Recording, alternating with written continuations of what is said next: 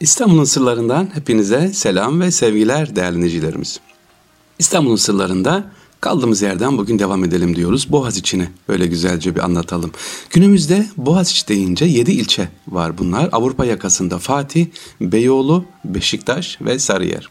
Anadolu yakasında ise Kadıköy, Üsküdar ve Beykoz.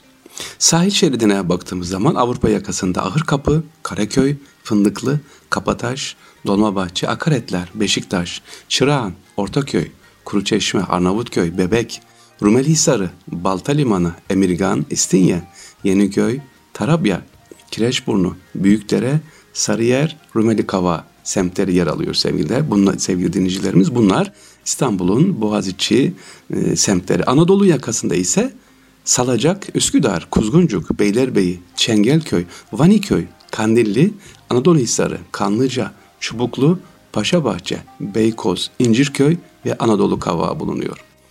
Boğaziçi mimarisinden biraz söz edelim sevgiliciler. Bizans döneminde buraları balıkçı köyleri ve küçük evler, basit evler başlamıştı. Osmanlı döneminde kıyılara kondurulan o zaman yalılar yavaş yavaş yalılar sonlara doğru sevgiliciler Osmanlı Özellikle 1700'den sonra başlıyor. Neden? Buralara yalılar gelmeye başlıyor. Çünkü Osmanlı döneminde müsaade denen bir sistem vardı. Yani devlet görevsiz çalışan e, üst rütbeli memurlar ya da paşalar mallıkları vefat ettikten sonra ne yapıyor? Devlete kalıyordu. İşte bunu bildikleri için devlet adamları ya da e, devlette çalışan memurlar mallarının büyük bir kısmını hayır hasenata ayırıyorlar. Camiler, çeşmeler, okullar, köprüler yaptırıyorlardı. Bu kaldırıldıktan sonra 1800 yıllarından sonra artık dünyaya yatırım yapılmaya başladı. Böyle köşkler, evler, yalılar işte Boğaz içinde yalılar yavaş yavaş ne yapılmaya başlandı? Artmaya başladı. Yalıların en büyük özelliği lebiderya ya da denize sıfır konutlar olmaları olsa da zaman içerisinde bazı yalılar özellikle toplu denizin doldurulmasıyla geride kaldı. Şu anda e, madem söz yalıdan açıldı anlatalım. 360 tane yalı var. Türkiye'nin en pahalı taşınmazlar arasında yer alır bu yalılar. Yalıların değerleri en yüksek olanlar arasında şöyle hangisi daha değerliymiş derseniz Hasip Paşa yalısı, Muhsinzade yalısı, Ahmet Fethi Paşa yalısı, Tophane Müşir Zeki Paşa yalısı, Kıbrıslı yalısı, Tahsin Bey yalısı, Kont Osrogok yalısı, Şehzade Burhan Efendi yalısı, Zarif Mustafa Paşa yalısı ve Nuri Paşa yalısı var.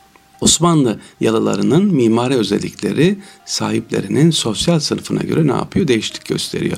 Müslüman yalı arasında boşluklar bulunurken gayrimüslim yalı arasında genelde bitişik nizamda apartman nizamı gibi inşa ediliyor. Yalılar genel olarak 2 ile 3 katlı olarak yapılır ve renkleri gül kurusuyla bodro arasında değişiyor.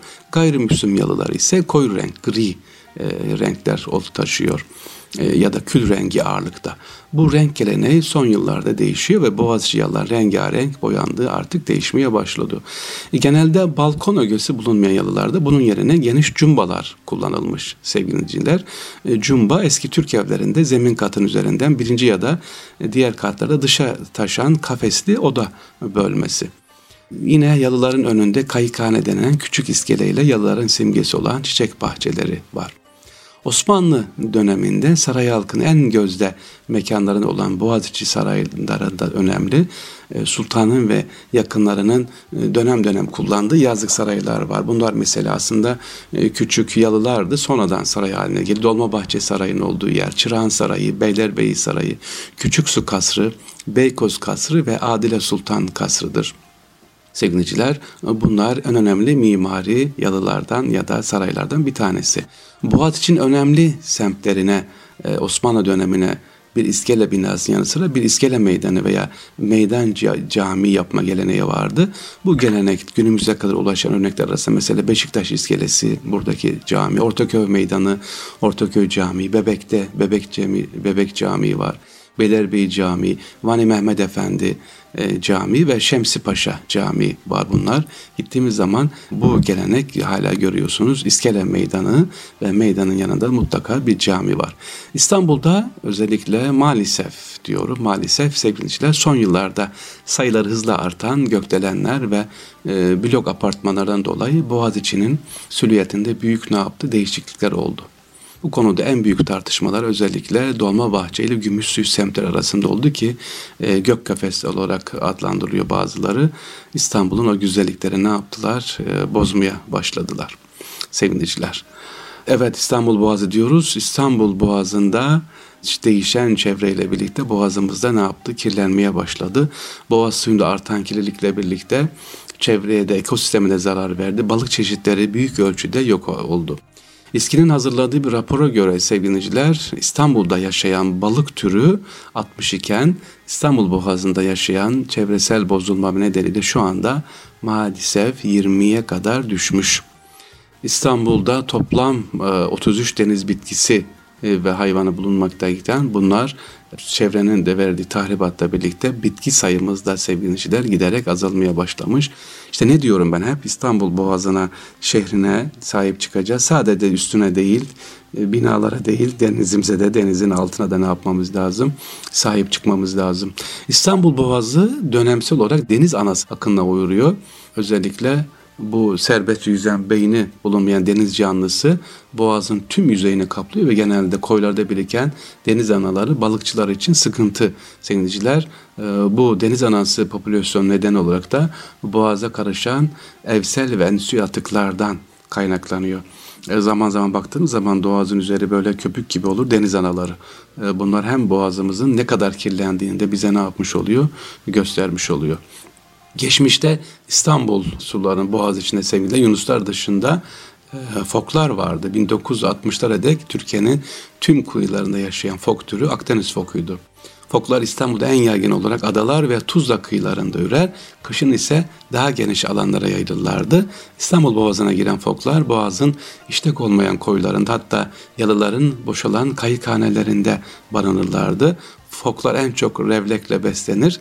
Henüz yavruyken yakalanan kimi foklar eğitilerek Eminönü ve Galata'daki belli merke, eğlence merkezlerinde gösterilirdi. O zamanlar kullanılıyordu. 70'li yıllarda da kullanılmış seviniciler. Boğaz içinde kuş türü de var. Martı mı var sadece? Değil.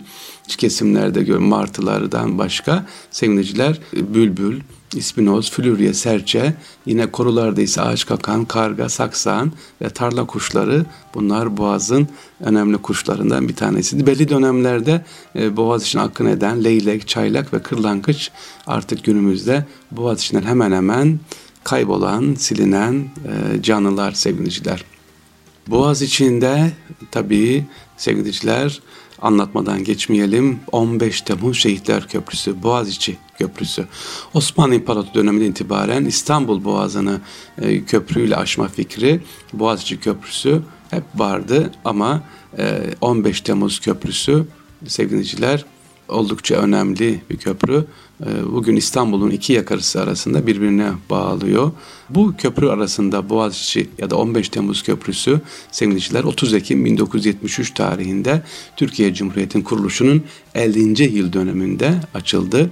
Fahri Korutürk o dönemin Cumhurbaşkanı köprülerden açılışı yaptı ve e, köprü o dönemde sevgiliciler iki tarafında da tabii şimdi kullanılmıyor ama asansörü vardı. Asansörle çıkılıyordu. Bazı dönemlerde yaya geçişine izin veriliyordu ama artan kazalar ve maalesef e, intihar girişiminden dolayı yaya geçişine izin verilmedi. Asansörlerde kullanılmıyor. Evet e, belki yeni duyacaksınız. İki tarafında da 15 Temmuz Köprüsü'nde de ne vardı? Asansörler vardı. 15 Temmuz dedik geçtiğimiz hafta 15 Temmuz sevgiliciler 15 Temmuz Köprüsü'nde de çok acı olaylar yaşandı. E, Rabbim bir daha o günleri göstermesin. Şehit olan kardeşlerimize şimdiden programımıza da hepsini Allah'tan rahmet diliyoruz. E, birlik ve beraberliğimizi Rabbim inşallah artırsın, e, kuvvetlendirsin. Ee, sadece 15 Temmuz şehitleri değil tüm şehitlerimize sevinçler rahmetle anıyoruz. Çanakkale şehitlerimize ayrı ayrı rahmetler, polislerimize, askerlerimize Rabbim güç kuvvet ihsan eylesin inşallah. İstanbul'un sırlarındayız sevgiliciler. İstanbul'u tanıyalım diyoruz. Onun için İstanbul'a biraz ağırlık veriyoruz. Sadece şehirlerini değil, e, sadece İstanbul'un şehrini değil, semtlerini değil, ya da işte cami çeşmelerin değil acaba tarihi özelliği neymiş? Niye İstanbul, Boğazı, suyu, suyun altı? Biraz da onlara yavaş yavaş inşallah gireceğiz. Yaz geliyor bu arada tabii İstanbul Boğazı e, gezileri, yalı gezileri de başlayacak. Ee, İstanbul'un sadece yalıları görülmez, Boğaz'ın mehtabı da önemlidir. Gündüz değil gece gezmeleri de vardı. İstanbul'un mehtabı, yakamozları önemlidir sevgiliciler. Hepinize selam ve sevgiler. Tekrar görüşmek üzere efendim.